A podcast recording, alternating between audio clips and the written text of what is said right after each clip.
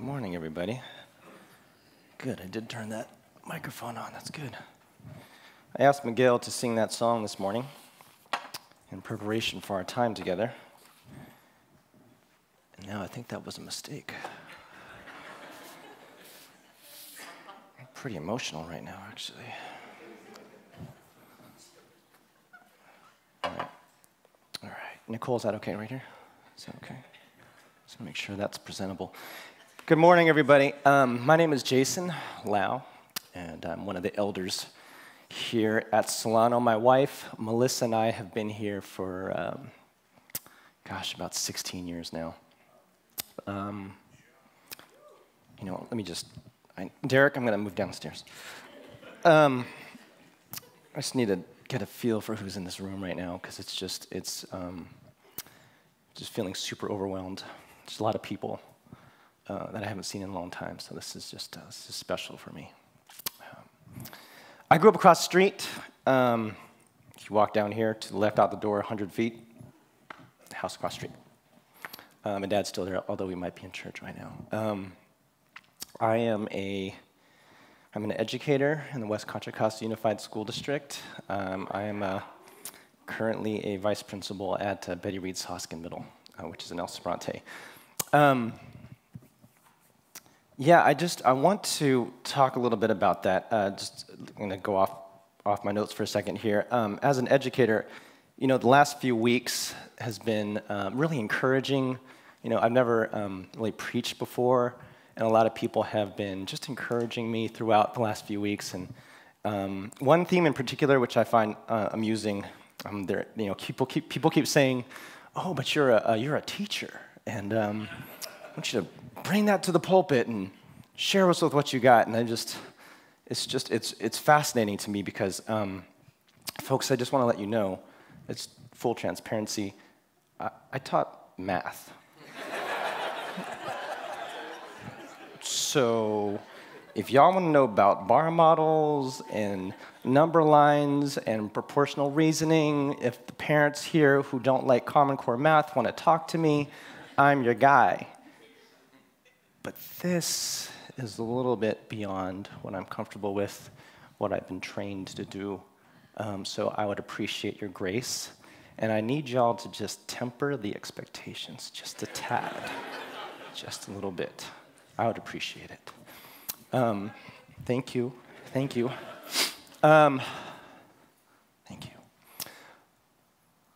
I grew up across the street. I actually went to this church when I was about 11 to 16, and then I moved over to Richmond Church, First Baptist Church of Richmond. And over there, I was part of this amazing youth group. Huge time of ministry for me, and really just, I still have fond memories of that place. One of the things that we used to do, I'm going to go back up. Derek, I'm going back up. One of the things that we used to do,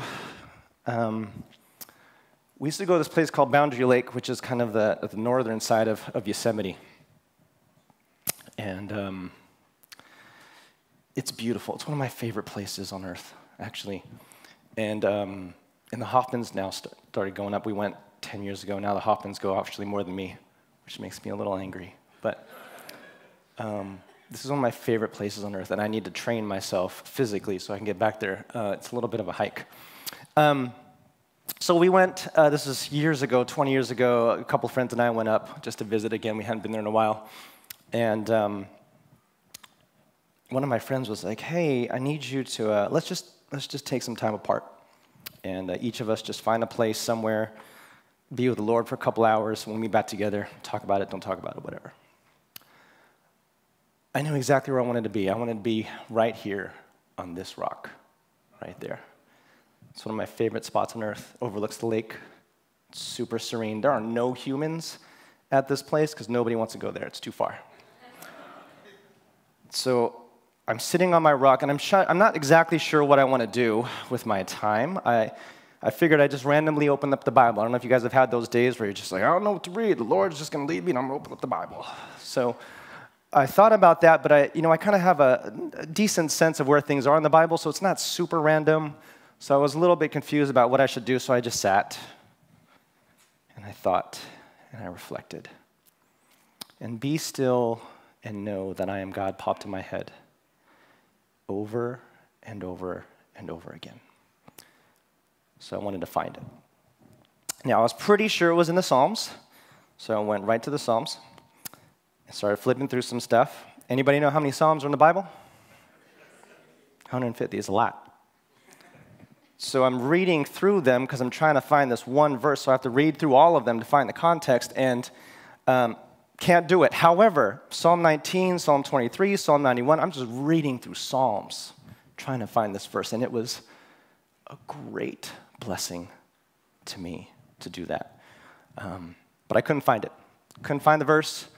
Started second-guessing myself and wondering if it was even in the Bible.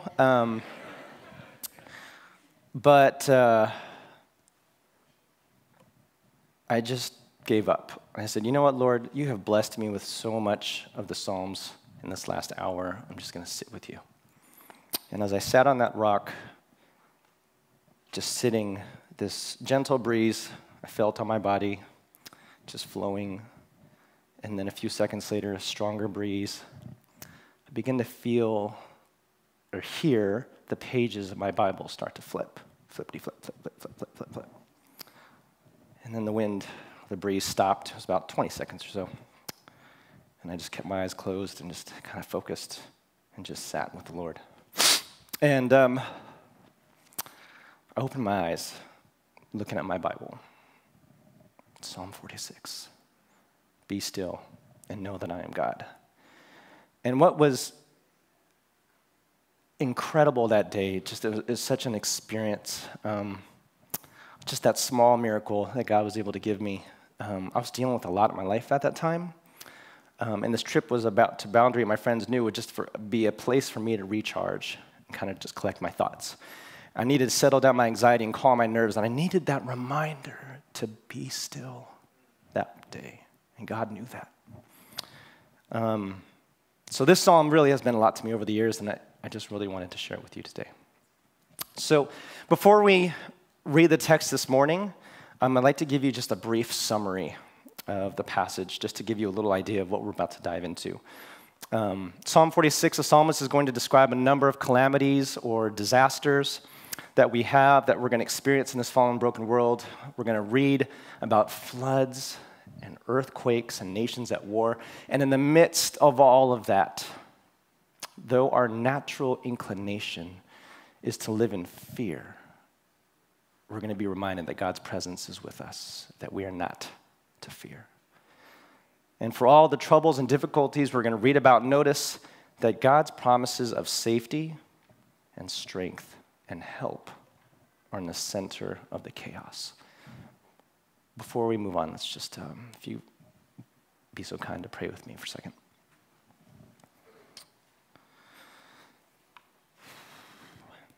God, thank you for gathering us this morning and for your presence with us already. Let the words of my mouth and the meditation of my heart be acceptable in your sight. Lord, I pray that you calm my nerves. Help me to speak your truth this morning. And it is in his son's name, your son's name, Jesus, that I pray. Amen. We're going to look at Psalm 46 in three sections. And I'd love it if you could think about those as we read through them. Verses 1 through 3, we're going to talk about God is our shelter. Verses 4 through 7, God is near. Verses 8 through 11, God is in control. Those of you taking notes, go ahead. Okay. God is our refuge. This is Psalm 46. God is our refuge and strength, very present help in trouble. Therefore, we will not fear, though the earth gives way, though the mountains be moved into the heart of the sea, though its waters roar and foam, though the mountains tremble at its swelling. Selah. There is a river whose streams make glad the city of God, the holy habitation of the Most High. God is in the midst of her. She shall not be moved. God will help her when morning dawns. The nations rage, the kingdoms totter. He utters his voice. The earth melts. Sorry. Maybe I shouldn't have done my own slides. The Lord of hosts is with us.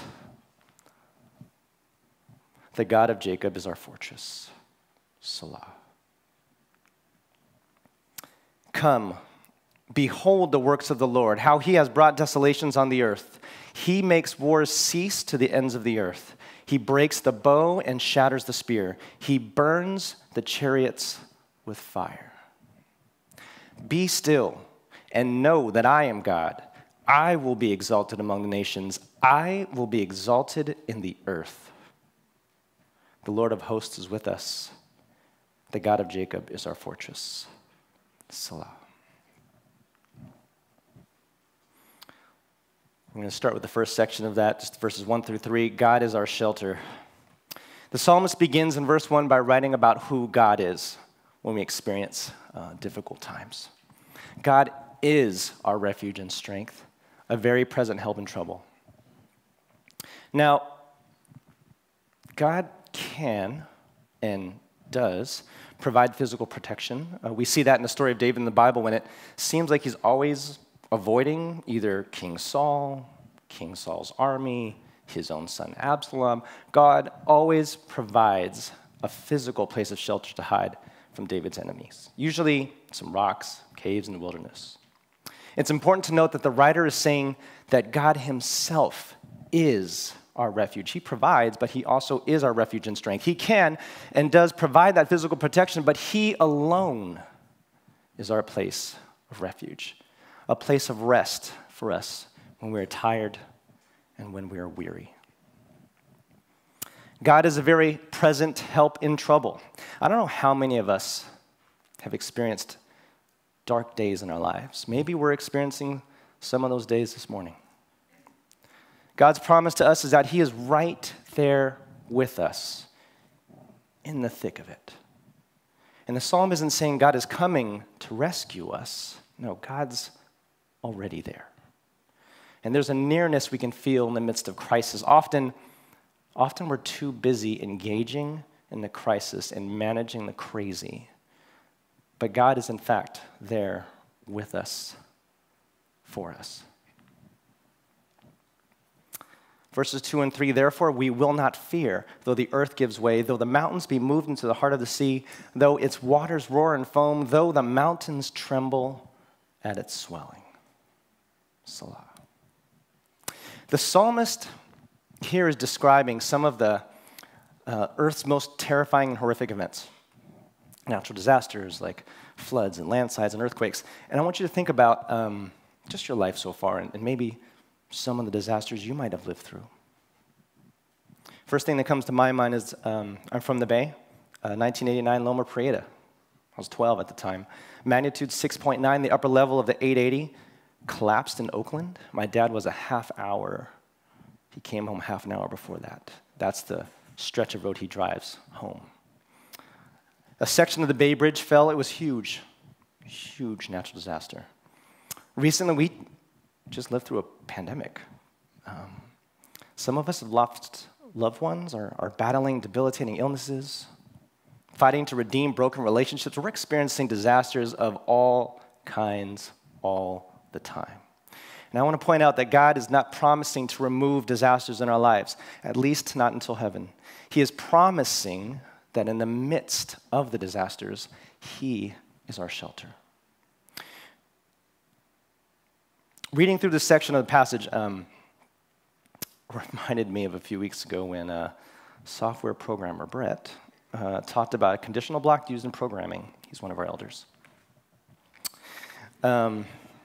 Thanks, Brett, for that. I appreciate this. So if X is true, then you get this, else you get that.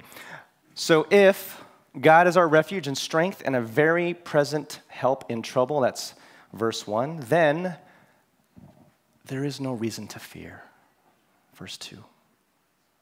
Or else we spend our lives living in fear, constantly worried about all the heartache and trouble that's bound to come our way. And I know a lot of us are going through it right now. You may be holding a lot, more than you think you can bear. And it's not uncommon for people who are in the middle of disaster to feel fearful. And I just want to encourage us to remember that God's promise is in the midst of it and be reminded that you have no reason to fear. This takes us to our first Salah, which comes after each of the three sections. And Salah's meaning is generally unknown, but some translators have interpreted the word to mean an, like an interlude, like an intermission of sorts. So it might even mean just time to just sit, pause, and reflect. So we're going to take that Salah in a few seconds. I'm going to drink some water, stay hydrated here. I want you guys to think about some questions as we take our first break. What crisis or adversity are you facing these days? And how are you don't need to share this with anyone. This is just quiet reflection. You don't have to share. How are you connecting with God as your refuge, strength, and present help?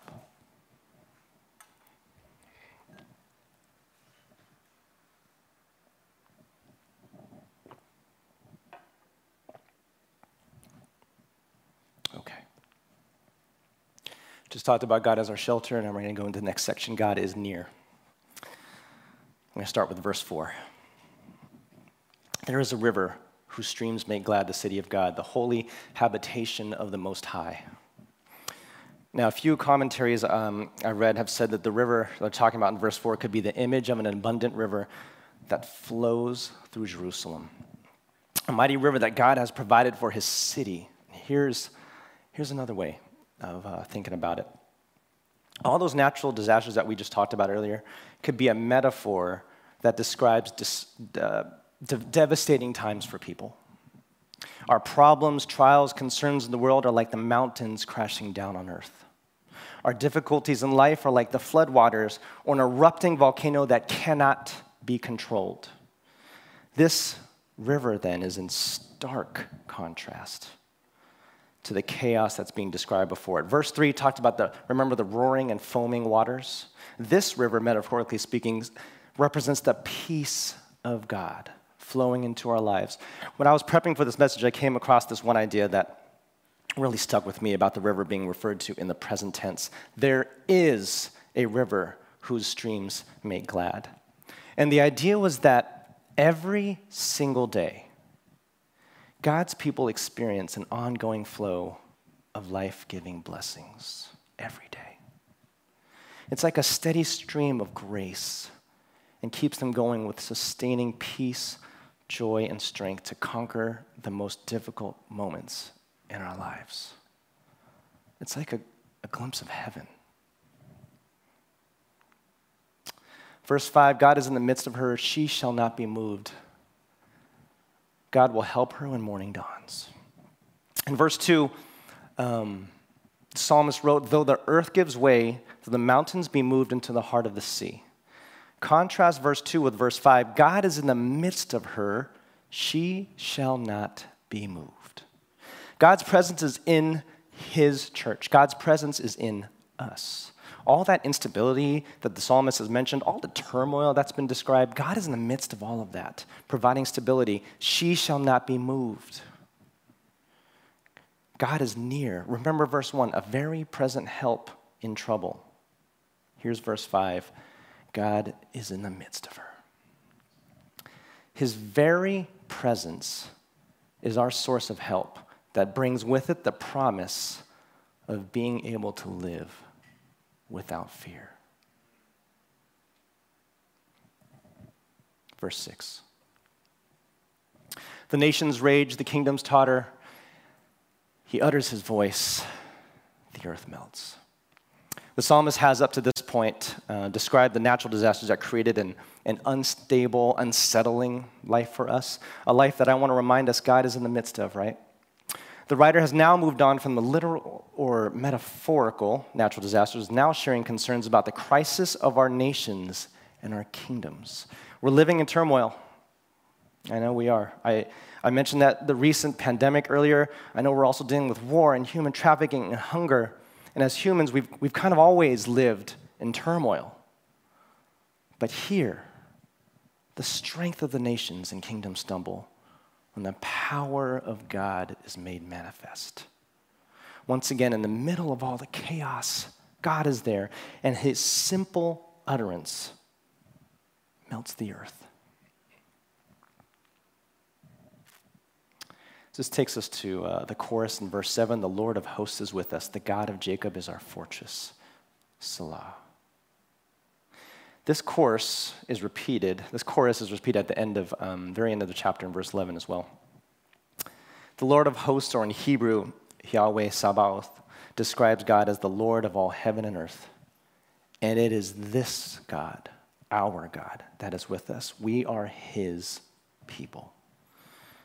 And it's interesting that the psalmist wrote the next line about the God of Jacob. Probably could have easily written, the Lord of hosts is with us, he is our fortress. Very intentional, I feel like. The God of Jacob could be a reminder that, yes, God is in the Lord of heaven and earth, but he is also the God of individuals. You can read about Jacob in Genesis. I'm not going to get into all the things he did wrong. In spite of Jacob's character flaws, God showed him mercy and gave him grace. And this seemed like the psalmist was personalizing who God is to each of us. We can all have a personal relationship with God, even Jacob, even me, even you, even the people in our communities, and even the people in our communities who don't yet know God. This takes us to our second Salah, another intervention. It might be a good time to think about a few things. How can you draw on God's stability in your life? And what is keeping us from experiencing the nearness of God throughout our day?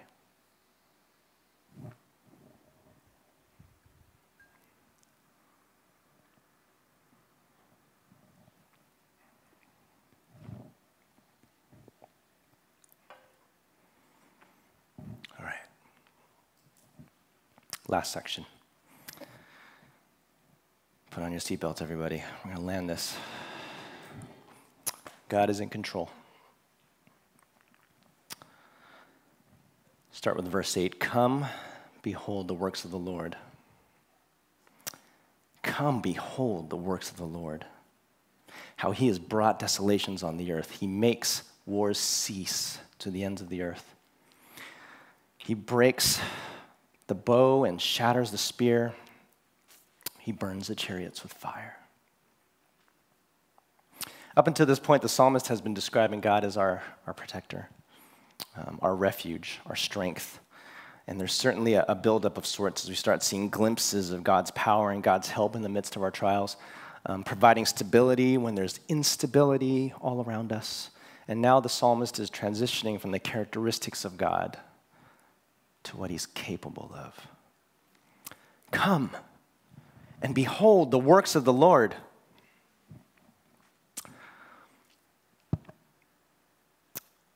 I was trying not to be the guy that uses another movie illustration. I was trying not to. I know we've done this in the last few weeks and so forth, but this particular illustration popped in my head and I just couldn't get rid of it. So here we go. It's one of my favorite movies also, so that helped. So there's this movie, Tombstone, and it's one of my favorite Westerns.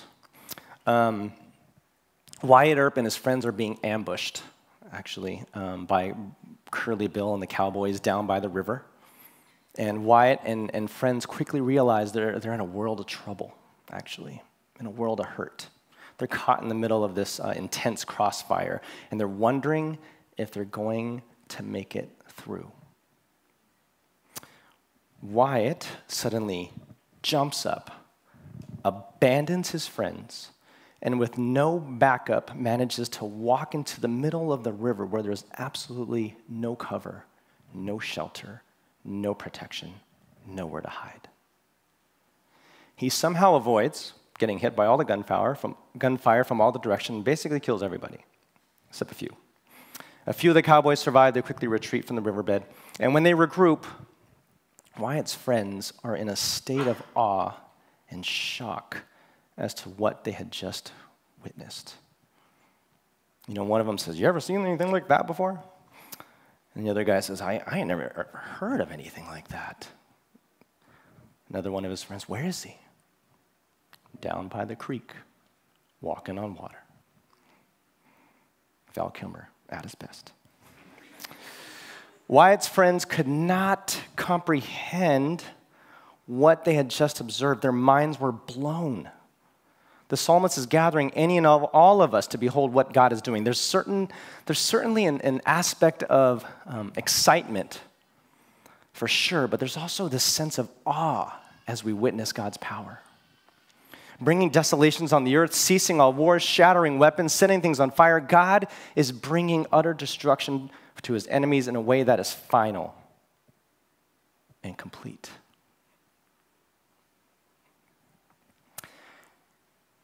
And now we come to the public service announcement from God. Be still and know that I am God. I will be exalted among the nations. I will be exalted in the earth.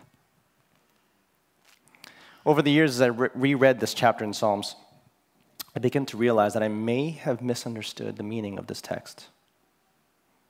Remember my story earlier? I was sitting on that rock. Still small voice of God kept telling me, be still, know that I am God. I needed that at that time.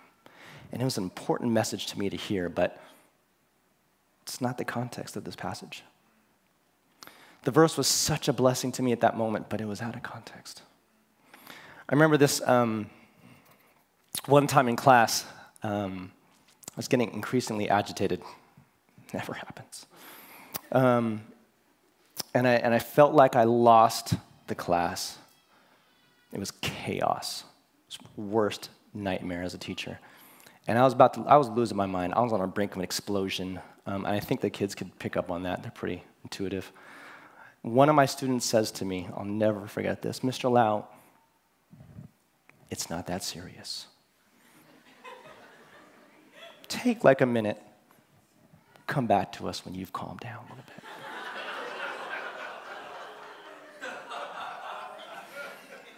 She was 12. And it was one of those moments when I was reminded to be still and gather my thoughts before coming back to the chaos. Again, this verse is not talking about that. I specifically asked Miguel, thank you, Miguel, to lead us in Psalm 46 today because it's one of my favorite songs. It's so beautiful. And while the song sounds really pretty, the content is pretty brutal.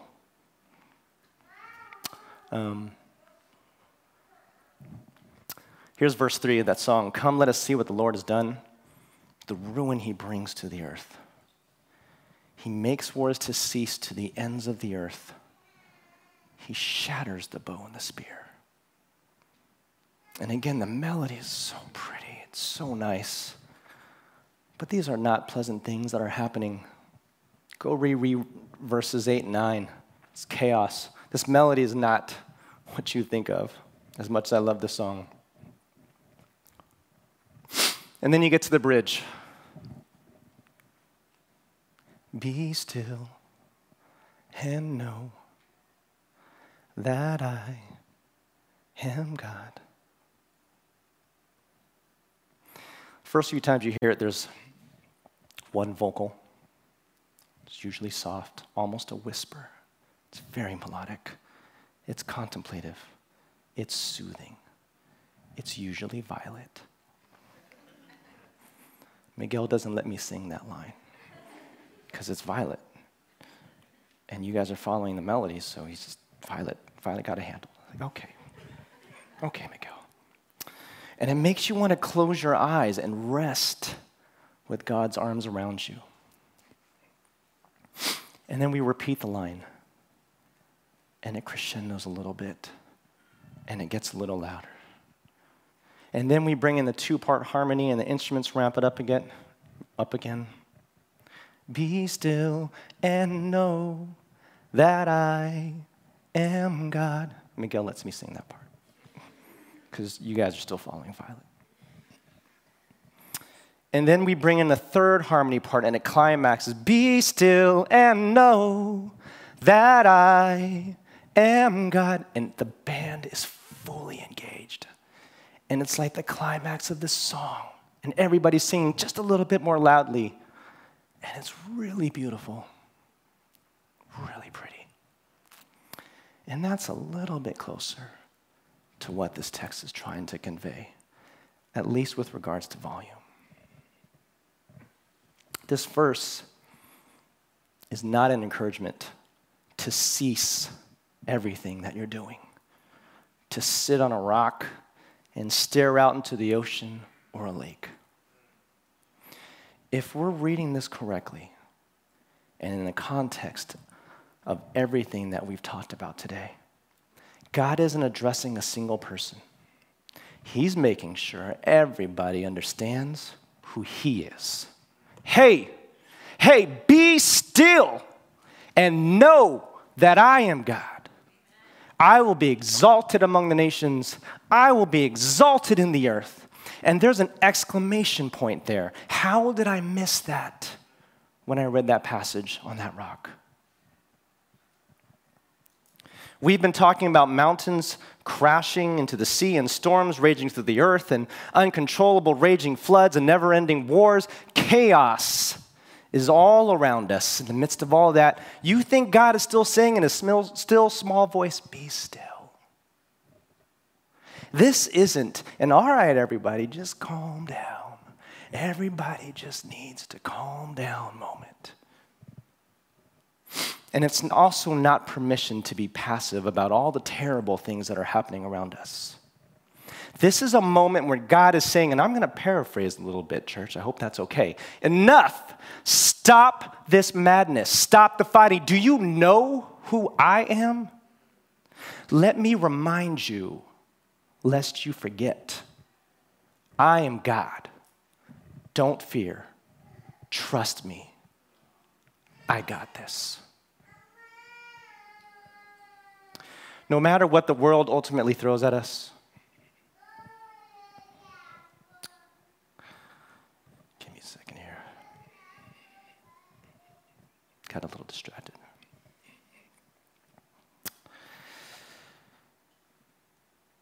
No matter the pain we endure, when the world is crumbling around us, no matter what happens, God will be exalted. And we will be safe. God's got this.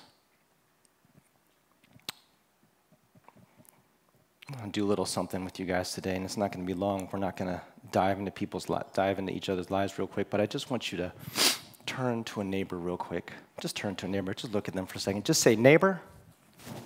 Go ahead. Say, neighbor. God's got this. Thank you. I want you to turn to somebody else now, somebody different. Again, we're not praying together. It's not awkward. Just turn to somebody. Say, neighbor, God's got this. God's got this. Church, we need to cling to God when we're in the midst of difficulty and certainty. We don't know what challenges in life our lives will bring. We don't know what challenges. There's only so much we can prepare and so much we can plan for. We have to trust that our God in heaven knows what's best for our lives and is in control even when our lives are crumbling around us. His very presence in our lives means that we do not need to fear the chaos around us. I know we're all dealing with a lot. We're dealing with sickness. We're dealing with physical and emotional pain. We have work stresses and family stresses and relational stresses of all kinds. We're anxious. We're fearful. We worry. We stress. We cry. I'm here to tell you today, God's got this, and it's not in a God's got this, see you next week kind of way. God alone can handle and carry us through anything we're dealing with. God raised Jesus from the dead. God's got this. God can also use his church to help us with the burdens that we carry. Let's be a church where we are following up with and supporting each other throughout the week. Let's be that church. You know, for a long time, Mel and I were deep in our struggle and battle with infertility. And during that time, we experienced all the pain, all the hurt. we thought we were able to handle. Often cried out to God and wondered why we felt like the world was crumbling around us. We experienced multiple miscarriages and seasons where we felt so alone. But there were moments when I remembered, and still remember, and felt God's protection over us, providing the shelter that we needed. And the times we needed him the most, our darkest moments, we experienced a nearness with God, reminding us that he was there right next to us, in full control of our lives. I also remember friends of ours, many in this room, one of them in particular, who kept reminding us that God's got this. We need to do that for each other. We need that reminder. Why are we in community if we're not constantly reminding each other of who God is in our lives? In the end, God triumphs. Wars will cease because of him. He will be exalted among the nations and in the earth. Let's continue to remind each other who God is. We're all dealing with something. We're all dealing with crazy. When you leave here today and you talk to the folks on your way out to grab your donuts and your coffee, and maybe you might start sharing a little bit about your day, maybe your week, maybe your month, maybe a month. I want you to be sensitive to what people are saying to you and sharing with you, because you might find yourself in a situation where you need to remind them that God's got this.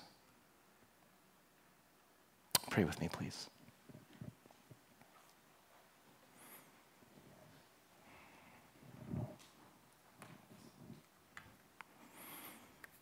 Father God, thank you for loving us. Thank you for being the kind of God that dwells in the middle of our lives. Thank you not only for providing shelter for us in times of crisis, but also being our shelter. Thank you for being near to us, never far away, always there, always ready, always moving. Thank you for being in control of our lives. Who else better to trust? Lord, we love you. We worship you. We pray all of these things in the name of your Son, Jesus. Amen. Amen.